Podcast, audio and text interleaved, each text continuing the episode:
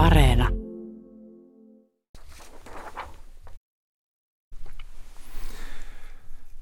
Näin helmikuussa eletään aivan sydäntalvea, ja tällä viikolla päivän mietelauseena luetaan pieniä talvikuvauksia. Ensimmäisenä ote Juhani Ahon vuonna 1884 ilmestyneestä romaanista Rautatie. Pakkanen paukkaa nurkissa, räiskää pitkin aidan selkiä ja seuloo huurua puihin ja pensaihin.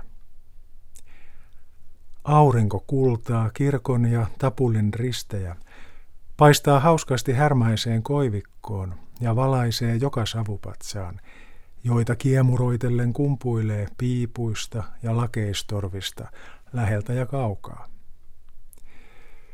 Tie ei ihan juuri kuolemataankaan huuda reenjalaksen alla, vaikka surullisesti ja toivottomasti se valittelee.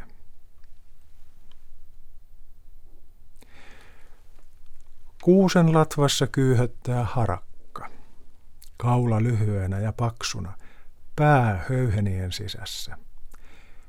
Se on jo päivän valetessa männiköstä yöpuultaan pellon takaa liikkeelle lähtenyt – lentänyt riihen peräitse ja navetan yli ja istuutunut pappilan puutarhaan, jossa aivan yksinään seisoo kuusi koivujen keskessä.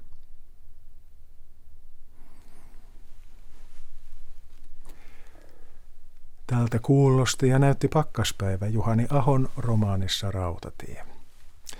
Alkaneen viikon mietelauseet on valinnut Niina Mäkeläinen. Kohta on puolipäivä. Turun tuomiokirkon kello odottaa jo lyödäkseen. Ja sitten yleuutiset säätietoineen. thank you